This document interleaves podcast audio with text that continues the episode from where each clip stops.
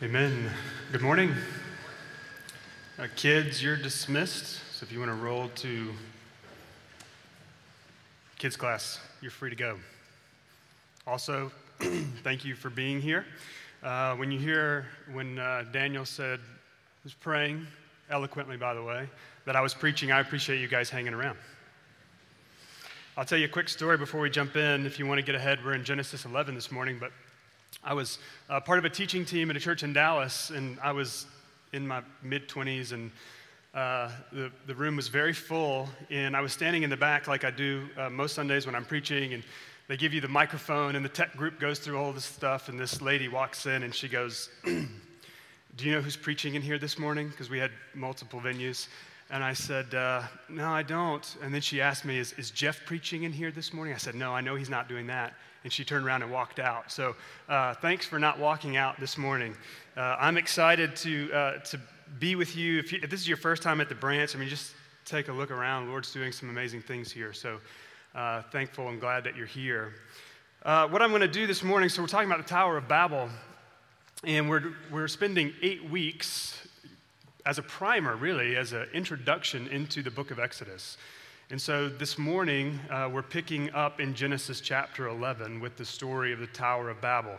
And so, what I want to do before we dive into Genesis 11 is I just want to do a quick flyover with where we've been in Genesis so that we can fully understand the context of this story. If you've, if you've heard me preach, you know, one of my great passions is to teach people to read their Bibles for themselves. And so, the more that we can know of the story of God, the more that we can rest in His promises. And uh, my kids are back here this morning. At least I think they are. They might have bailed when they heard I was preaching.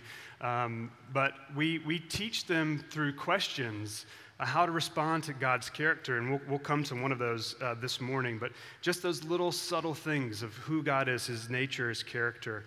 Uh, when you read the whole, the whole canon of Scripture, you begin to realize that he really is a, a very good God. And so we have a lot to be thankful for.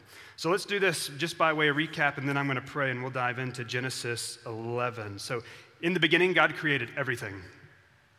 Good? Right? Everything. There's nothing that God did not create.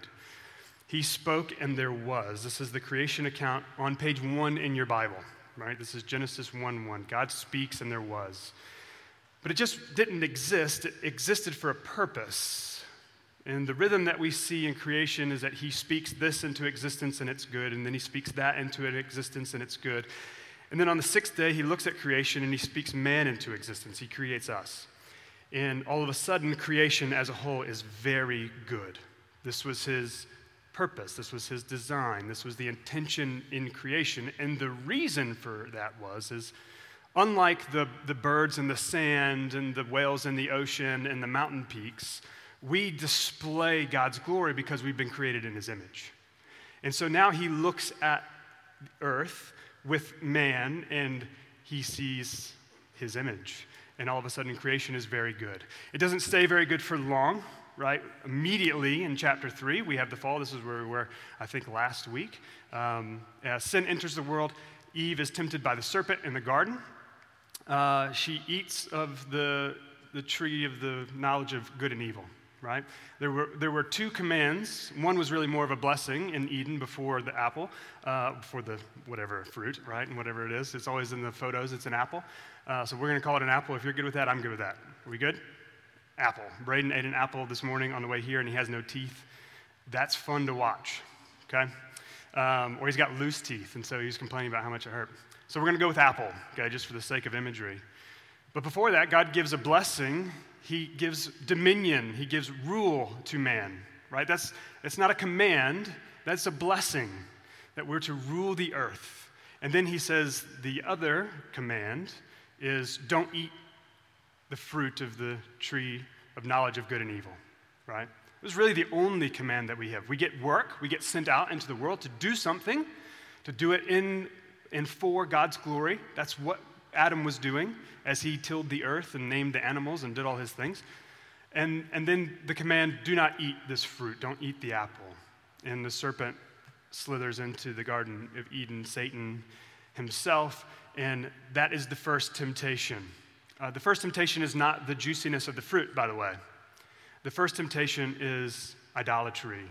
It's pride. It is to be God rather than to be with God, to be like Him rather than to be with Him.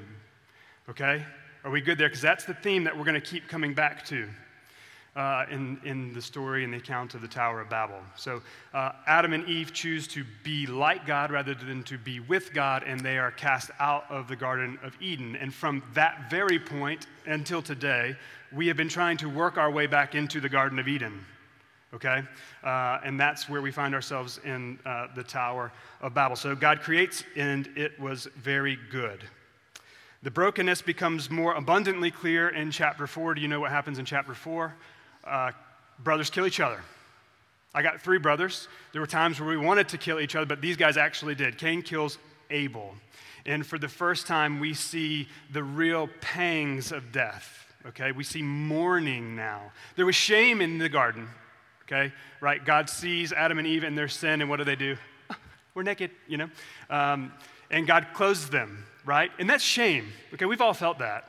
Okay, I think that when we come in here this morning, like that's the one thing we probably all have in common. We've all felt some sense of shame. In Genesis chapter 4, we see anger. Okay? We see anger and we see murder. And Cain kills Abel, brothers, Adam and Eve's children. Later, we see that uh, Adam and Eve have another child. His name is Seth. And from Seth's line is where we get to Noah. Okay, this is, I think, where we were last week. We did Noah last week, is that right? I'm getting my weeks confused. So we did Noah last week.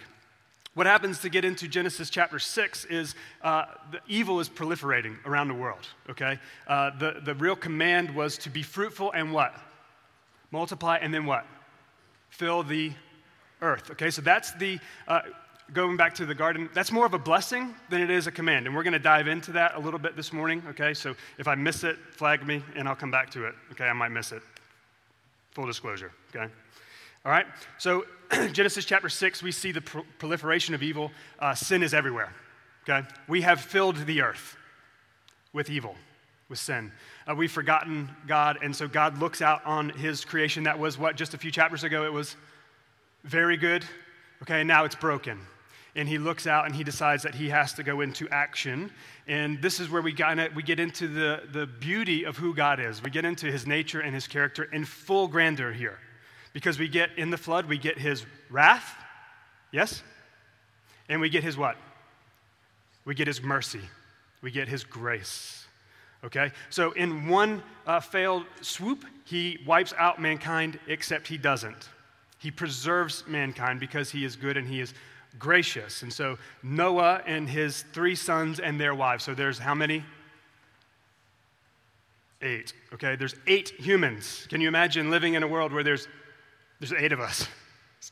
It's like, I, I know everyone's name. We're good. Except we weren't.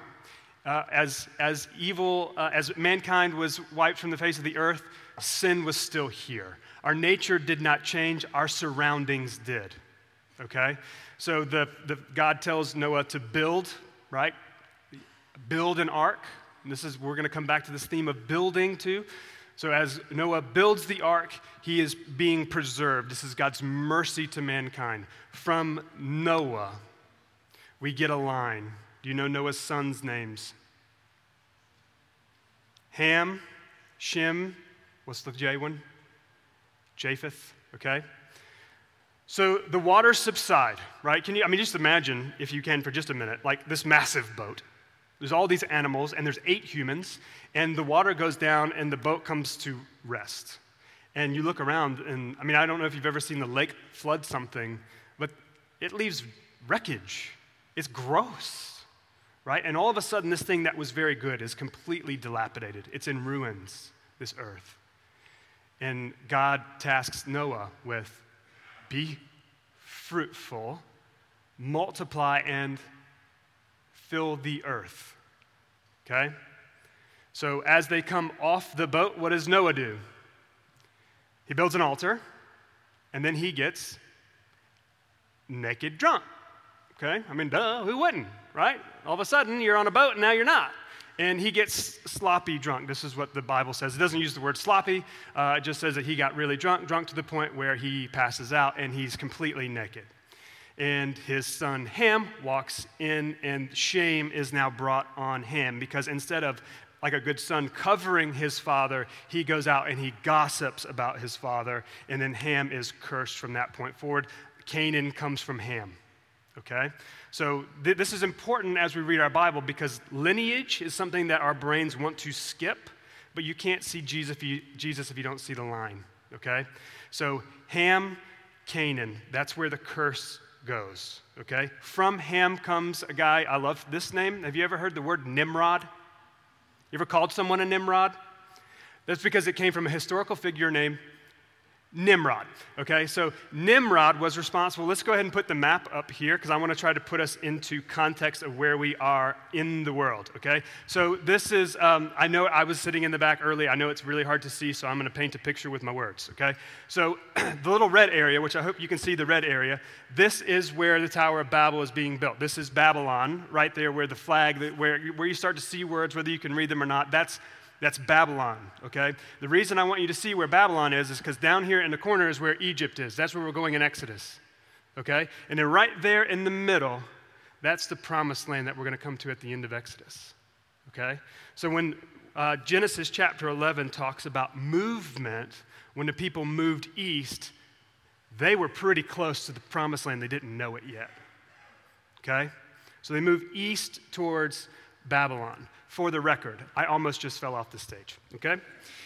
I am an athlete, and so I did not fall.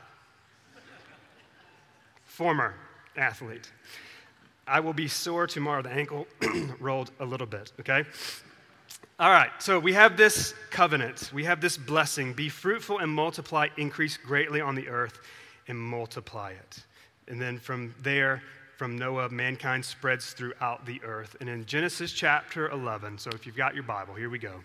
Genesis chapter 11, they begin to come back. All right? Genesis 11, verse 1. Now the whole earth had one language and the same words. And as people migrated from the east, they found a plain in the land of Shinar and settled there. And they said to one another, Come, let us make bricks and burn them thoroughly. And they had brick for stone and bitumen for mortar. Verse 4 Then they said, Come, let us build ourselves a city and a tower with its top in the heavens. And let us make a name for ourselves, lest we be, what is the word there? I'm reading the ESV, lest we be dispersed over the face of the whole earth. Verse 5 The Lord came down to see the city and the tower which the children of man had built. And the Lord said, Behold, they are one people, and they have all one language, and this is only the beginning of what they will do. And nothing that they propose to do will now be impossible for them. Verse 7 Come, let us go down and there confuse their language, so that they may not understand one another's speech. So the Lord dispersed them from there over the face of all the earth, and they left off building the city. Therefore, its name was called Babel, because there the Lord confused the language of all the earth, and from there the Lord dispersed them over the face of all the earth. Let's pray. Father, we thank you for this morning. We thank you for this time of worship where we can gather as a family, gather as a church, gather as the body of Christ to bring glory to you. And as we talk about building, as we talk about creation, as we talk about the fall, as we talk about towers and the, I pray that our attention would be drawn to your glory, that we would make much of who you are, and that you would delight in our heart's response to the beauty of the gospel. So help us to see in Genesis chapter 11 the clarity and beauty of Jesus, your son. So I thank you for this church. I thank you for these friends. I thank you for these brothers and sisters as we work through this text. Would you go before us? Give us strength and courage and wisdom where we need it. We pray in Jesus' name. Amen. So, Genesis chapter 11, um, we're going to go back to the top and kind of work our way through like we do most Sundays. In verse 1, we get this idea of unity, okay? Um, this is something that our world currently doesn't experience at all. All right? And so we're going to do a little bit of that, if you're okay. And just give me one of these. I know we're not a big response church, but if you'll give me one of these, we're going to do some cultural stuff for a minute. Okay? You have to do it, or I'm not going to. So, um, okay, that's enough 90%. All right? Now, the whole earth, this is verse 1, the whole earth. Now, the, the Hebrew word that, words that are translated whole earth can also mean whole territory. Okay, so if we're looking at the map that is gone, it could mean parts of that, right? Our Bible translators have decided to, to translate it as whole earth because it very well could have been the entire globe. Okay, we, we don't really know. The context of Genesis 11 might say it might have been portions of the earth, a territory of the earth. But let's read it the way that the Bible uh, was given to us. Okay? the whole earth. Now, the whole earth had how many languages? One language. Okay? There is unity in our words. Now, the unity in our communication, do we still have brokenness? Yeah. Do we, do we still have sin? We do, okay? So we have unity of language. What I, I love this thought that the, having one tongue should have been right? In, in the garden, and what it was, was that it ought to have promoted a purity of worship. Right? When we, when we get together, and I've been to parts of the world, um, we, I was in, before uh, we started having kids, I spent like 10 days in Cuba, okay? And I'm preaching like three or four times a day, and I've got a translator, okay? I'm dependent on that translator to communicate the things I think that I'm communicating, right? And uh, English and Spanish are different. Did you know that? There are words that I use that aren't translated in Spanish as the same word. And so I'm saying something, and all of a sudden everybody's laughing, and I'm looking at it. My notes don't say joke. Okay? We had a failure, we had a breakdown of communication. Okay?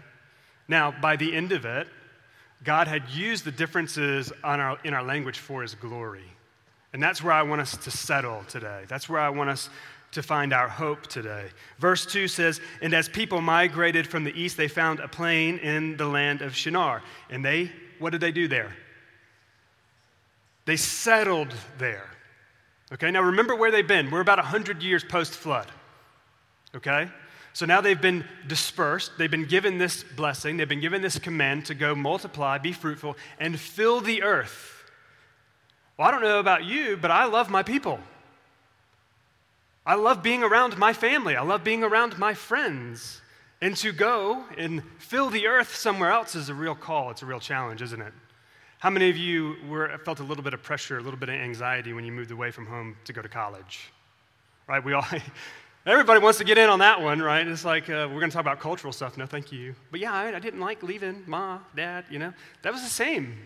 I think all of us experience. Maybe it's not college. Maybe it's something else. We all feel that tension of leaving our comfort zone okay? And that's what these people were doing. So that's not, it's not all bad, right? It can be bad, but it's not all bad. I think it's good to have those emotions of leaving home, of being apart from your people, because I think in those tensions, in those anxieties, God's going to use you for his good, right? I mean, how many of you, even here this morning, have walked through that season and now you're here and God's doing something in your life? It was true for me. My family, we lived in, in Texas, in Dallas, for eight something years. And all of our family, all of our friends were over here. Right? That first you get out of the, the Penske truck, because that's what we had, and it's no one. We literally know no one. Thank God for the redhead in the elevator. I'm going to tell him to listen to the podcast. This is my best friend, right? He's like the people person. He's like, Are y'all new here? I'm Jared. It's nice to meet you. Are you lonely? Let's be friends. Okay? We need those people, right? But we're not, our hearts are not meant to be scattered, right? Our hearts must be changed to be scattered. So, verse 2 says, And as people migrated from the east, they found a plain in the land of Shinar, and they settled there. Shinar is Mesopotamia, it's kind of modern day Iraq, Kuwait, uh, parts of Turkey, okay? So, that's where we are on the map, all right? We're in Mesopotamia. Verse 3 says, And they said to one another, These are the people, come. Right? We've seen this command before, haven't we? Come. Let us make bricks and burn them thoroughly. And they had brick for stone and bitumen for mortar, which is basically the stuff that it was like black tar, almost like asphalt that they would use to get the bricks to not fall apart. And then they said, listen to verse 4 Come, and this is where we see the breakdown. Is building bad? Is building bad? Is building sin? No, it's not. But verse 4 is where we see it. This is where building becomes bad. Then they said, Come, let us build. This is Nimrod, by the way. Okay? He was the leader. What a Nimrod. All right, come. I've been working on that. That was a joke. I says joke in my notes. So thanks for that. All right, there's another one coming. I'll, I'll cue it though. All right, please laugh. All right, then they said, Come, let us build ourselves a city. What, were, what are cities for? Our cities aren't this way anymore, but what do cities used to be for? Safety. Okay? We used to build cities for safety, and we build big walls, and everybody would live inside the walls, and those were a people, and those people were safe as long as nobody could get over the wall or break the wall down. Okay? So they just experienced 100 years post flood, they just experienced complete destruction. And so, what do we do? We, we're going to build a city because we're going to be safe in this city. These people were scared. Okay? But it's not just a city. What do they put inside the city? They build a tower. And the tower, for whatever purpose that we might think is, is a bunch of things, I think. Because I think we all have these towers in our lives. And maybe we're not building actual towers. Maybe some of us are. I don't know. But we all have these things that we're building in our lives that are, as we're doing them, we're saying the same thing that these people said. Let us make a name for ourselves. And then here's the fear lest we be dispersed over the face of the whole earth. Now, you got to remember, they didn't have a printing press, there was no Bible, they didn't have access to God's Word. So, the way that they remembered was to tell stories. And God's people have always been a people of story. And so, my dad would tell me the story, and then I would tell my kids the story, and he would tell them the story, and the story just kept going, right? And so, the flood is a story that they would tell from generation to generation to generation. Well, Dad, tell, tell me about the flood. Pop, tell me about the flood. Well, a flood came and filled the whole earth. Well, how do we avoid dying in a flood? We're going to build a tower. And we're going to get out of the grips of the water. Okay? So there's an element of fear here. If we build this thing high enough, yeah, we're, we're going to reach the heavens. But a secondary impact of that, we're safe from the flood. Because in the story that Pop said, told us, he, God promised he would never flood the earth again. But what if he doesn't keep his promises? There's the sin. Do you see it? Okay? What if he doesn't? God always does.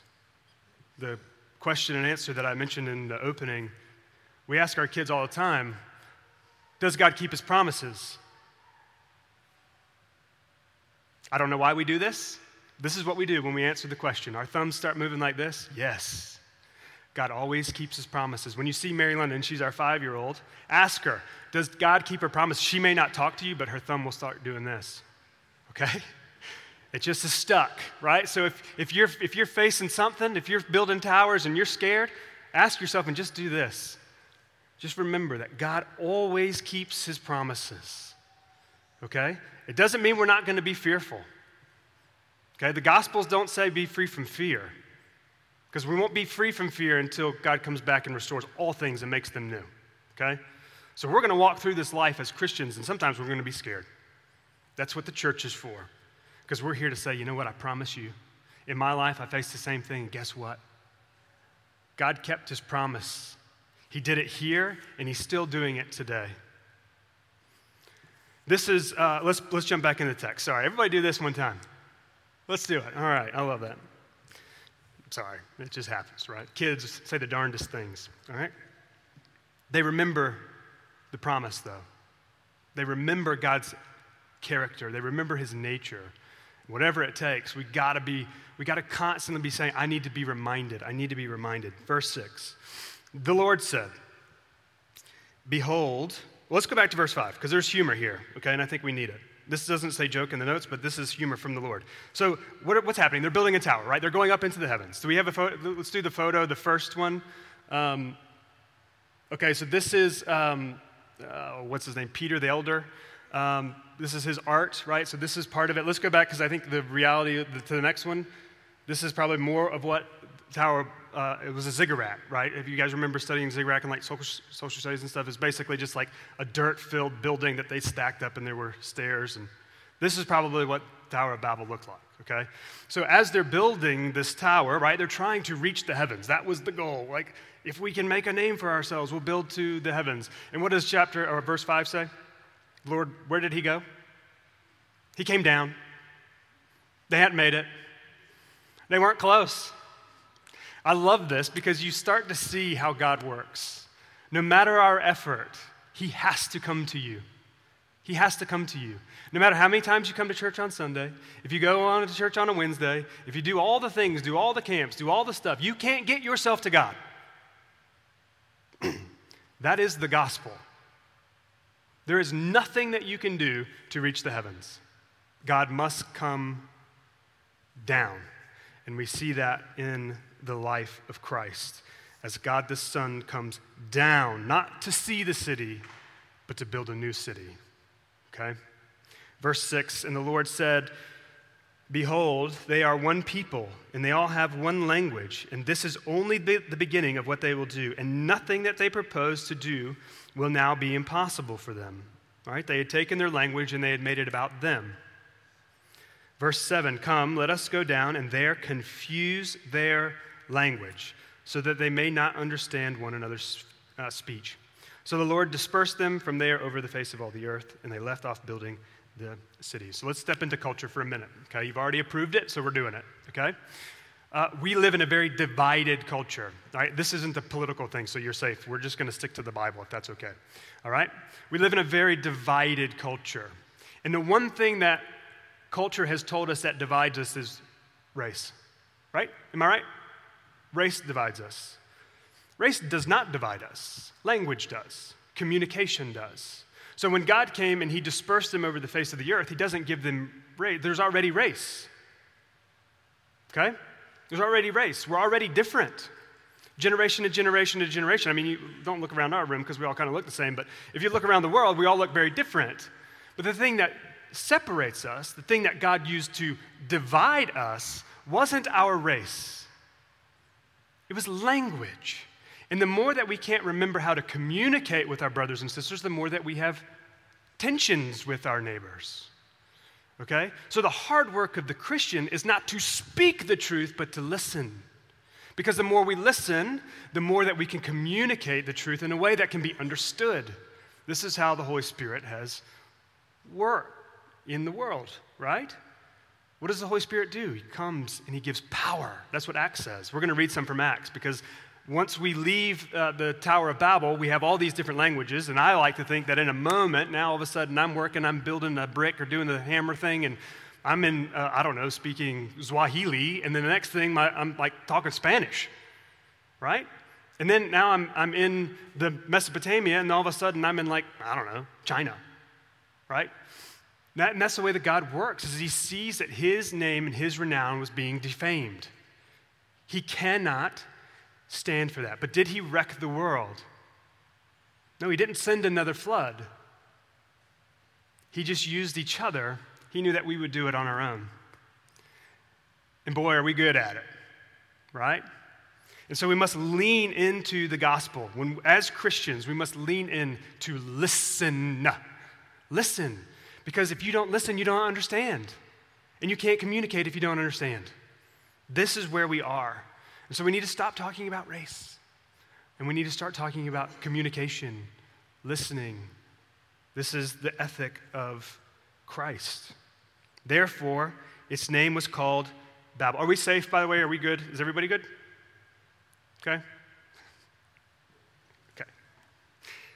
Therefore, this is verse 9. Its name was called Babel because there the Lord confused the language of all the earth. And from there the Lord dispersed them over the face of all the earth. So when man builds for man's glory, man's building gets wrecked. Straight up. When man builds, this sounds like a Dr. Seuss thing. When man builds for God's glory, man's building is displayed for God's glory. When Jesus comes, this is John chapter 2, I think, somewhere in there, John chapter, like the end of middle John chapter 2. the Jews are they're attacking Jesus already, and we're like first thing into the gospel, okay? And, and Jesus says, tear down the temple, and in three days, what does he say? I will what? He doesn't say, I'll build it back. He said, I'll raise it up. Okay? And he wasn't talking about the building, he was talking about his body. But they didn't. The Jews didn't understand that because the people have always been a building people.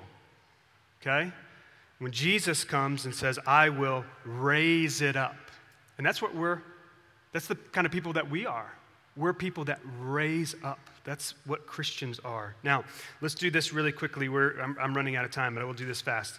Uh, go to Acts chapter 2.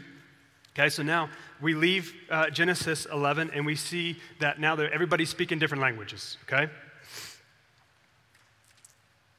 While you're flipping, I'm going to read you this. This is from Martin Luther. He says, The fresh memory of the immeasurable wrath of God in the flood kept their hearts in the fear of God and in reverence for their ancestors. The immeasurable wrath of God in the flood kept their hearts in the fear, right? We are storied people. We must keep telling. I think confusion comes when man tries to make sense of our own fears apart from God. Right? Become more confused when we forget God's purpose or we lose sight of it. This is Acts chapter 2. This is the day of Pentecost. Verse 1. When the day of Pentecost arrived, they were all together in how many places? What does it say? It says they, they were together in one place. Suddenly there came from heaven a sound like a mighty rushing wind, and it filled the entire house where they were sitting. And divided tongues as of fire appeared to them and rested on each one of them. And they were all filled with the Holy Spirit and began to speak in other tongues as the Spirit gave them utterance. Verse 5. Now, they were dwelling in Jerusalem, Jews, devout men from every nation under heaven. How many nations? All of them. And at this sound, the multitude came together and they were bewildered because each one was hearing them speak in whose language? In his own language where God is working, He is helping us to understand. Okay? Verse 7 And they were amazed and astonished, saying, Are not all these who are speaking Galileans? And how is it that we hear, each of us in his own native language? What, what a bewilderment, right? Parthians, Medes, and Elamites, and residents of where? What's in Mesopotamia? Babylon. Okay?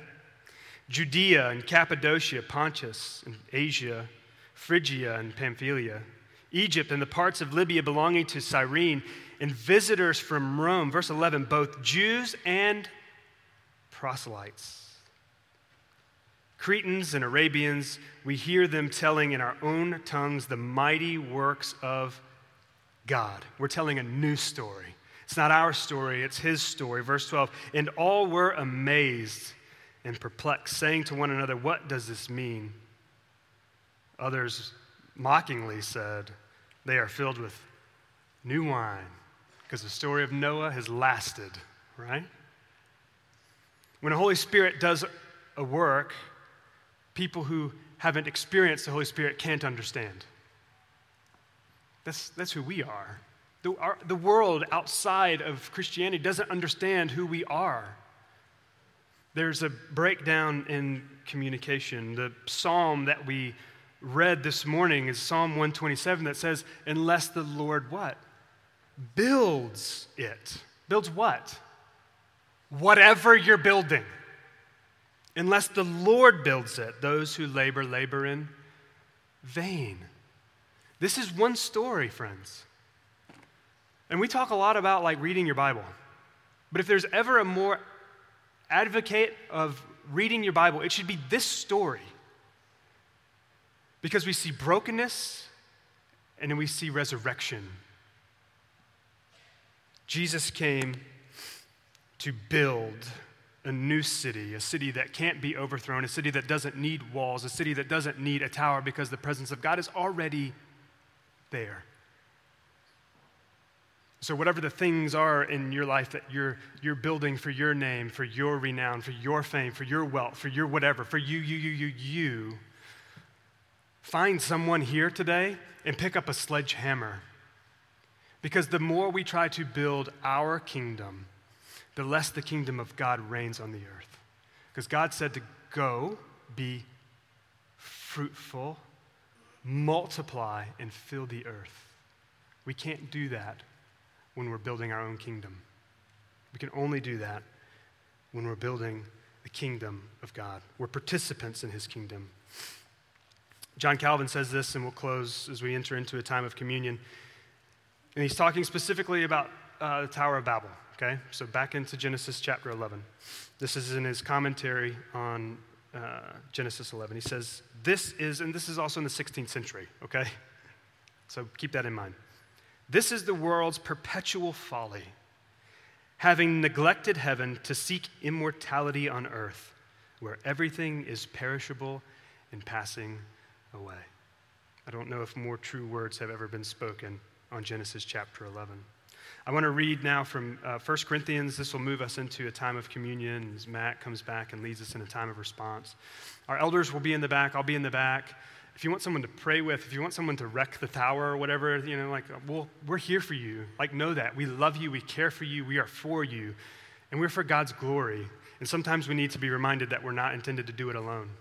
And so, if you want someone to walk alongside you, like there are going to be people in the back and there are others in here who would be happy to do that. Come find someone. Don't leave here today trying to do it on your own, okay? God always keeps his promises, and that's true in your life too. It's been true in mine.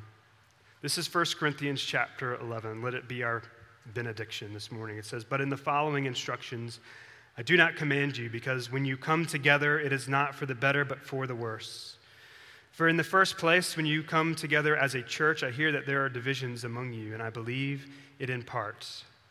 For there must be factions among you in order that those who are genuine among you may be recognized. When you come together, it is not the Lord's supper that you eat, for in eating, each one goes ahead with his own meal. One goes hungry, another gets drunk. What? Exclamation mark. Do you not have houses to eat and drink in, or do you despise the church of God and humiliate those who have nothing? What shall I say to you?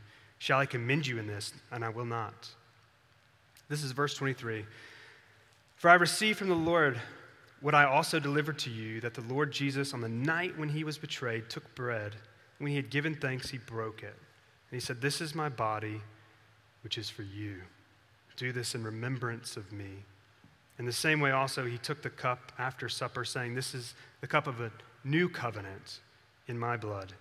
Do this as often as you drink it in remembrance of me. For as often as you eat this bread and drink the cup, you proclaim the Lord's death until he comes. And he has promised to come again. Let's pray. Father, we thank you for this morning. We thank you for the truth of the gospel. We thank you that in all things you are working them together for our good and for your glory. So now, as we move into a time of communion, would you help us to remember? We are a people of story. Would you help us to remember the story? I pray that there was clarity this morning that reached uh, into the hearts of everyone in the room, a clarity around who you are and what you care about, that you are for us no matter what, even when we aren't for you. We thank you for your son Jesus, that you came, you sent him down, not to destroy, but to renew. So I thank you for this church. I pray now that we, as we enter into a time of communion, you would just help settle our hearts, settle our minds, and help us to remember. We love you and we pray in Jesus' name. If this is your first time and you haven't done communion uh, with us, we, we ask that if, you've been, if you have not been baptized, that you maybe just stay in your seat. If you have been baptized, the table is open to you. If you're a Christian, the table is open to you. Uh, it's, it's a little funky. We, everything's in cups. And once you take the cup, the bread and the juice, you can do with it whatever you want. You can dip it, uh, which is our normal practice when we're not sharing cups, but the thing going around, we're trying to divide cups. And um, just dip it, or you can just eat it and drink it, how, whatever is best for you. But we love you. Um, go now and remember that the Lord is good.